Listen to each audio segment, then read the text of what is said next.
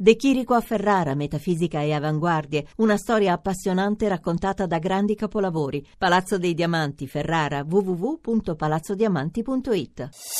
Voci del mattino. La conferenza di Parigi sul clima, la cosiddetta COP21, è considerata l'ultima occasione per intervenire sul riscaldamento globale prima che le sue conseguenze divengano troppo gravi. Eppure, come abbiamo sentito ieri dalle dichiarazioni di alcuni leader presenti alla giornata inaugurale, non tutti sono pronti ad assumere impegni stringenti per quanto riguarda il contenimento delle emissioni che consentirebbe di mantenere entro i due gradi medi l'aumento della temperatura sul pianeta. Vent'anni fa il primo studioso a lanciare l'allarme sullo scioglimento dei ghiacci, prima e pesantissima conseguenza dell'innalzamento delle temperature, è stato il professor Peter Wadmans, docente di oceanografia e di glaciologia all'Università di Cambridge. Fu lui a fornire dati sul progressivo assottigliamento del ghiaccio della calotta polare grazie alle rilevazioni condotte personalmente a bordo di un sottomarino a partire dal 1970. Lo ascoltiamo al microfono di Colomba San Palmieri. The uh, ice conditions are completely different today than they were when I. Uh, Le condizioni del ghiaccio sono completamente differenti rispetto a quelle riscontrate durante la mia prima spedizione nel 1970 nell'Artico.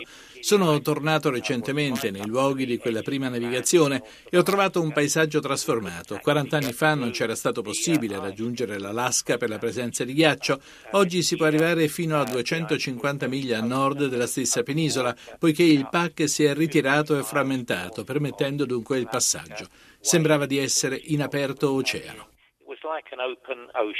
Lo scorso settembre lei ha lanciato un allarme su una catastrofe dalle proporzioni globali, sostenendo che il ghiaccio del mare dell'Artico per quella data si sarebbe completamente sciolto, il che non è avvenuto fortunatamente, anche se la calotta ha raggiunto la sua estensione minima. Uh, Sono stato un premonitore, ma quel riferimento temporale era legato al trend della riduzione dello spessore del volume del ghiaccio registrato annualmente d'estate. Per quattro anni di seguito si è ridotto progressivamente e mi aspetto che l'andazzo continui. È vero che l'Artico si sta riscaldando più velocemente di altre parti del mondo, con ripercussioni che si allargano ben oltre la regione? Oh yes, yes, the, the speed of warming of the Arctic. Sì, questo intenso riscaldamento nell'Artico procede a una velocità doppia se non tripla rispetto ad altre parti del mondo. Tutto ciò che accade nel globo viene anticipato nell'Artico e ha conseguenze immediate a catena in altre zone. Ad esempio il riscaldamento della calotta glaciale della Groenlandia, facendola sciogliere incrementa il livello globale del mare.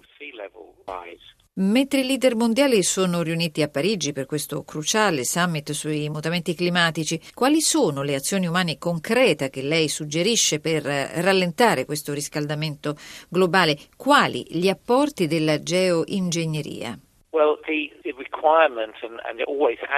Le condizioni necessarie per il successo di questo vertice è che si raggiunga un accordo vincolante tra le principali nazioni per ridurre radicalmente, se non eliminare totalmente, le emissioni di gas, trasformando le nostre società.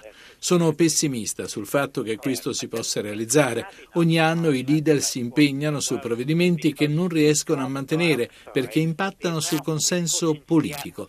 Lo sforzo ora è mantenere entro i due gradi l'innalzamento della temperatura globale per evitare disastri di notevoli proporzioni, ma resto pessimista.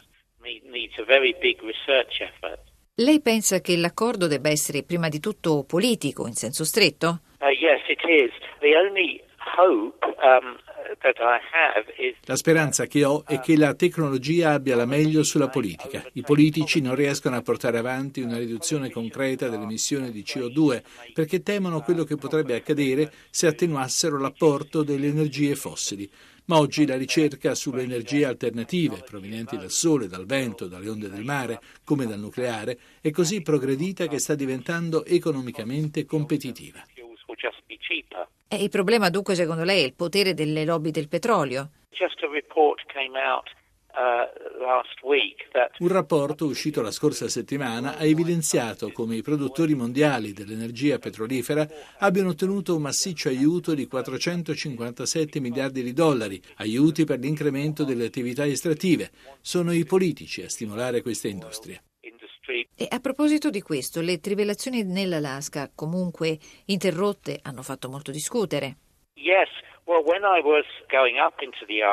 sì, nella spedizione in cui ho partecipato un mese fa nel mare Artico a nord dell'Alaska, ho notato che le trivellazioni della Shell erano ferme.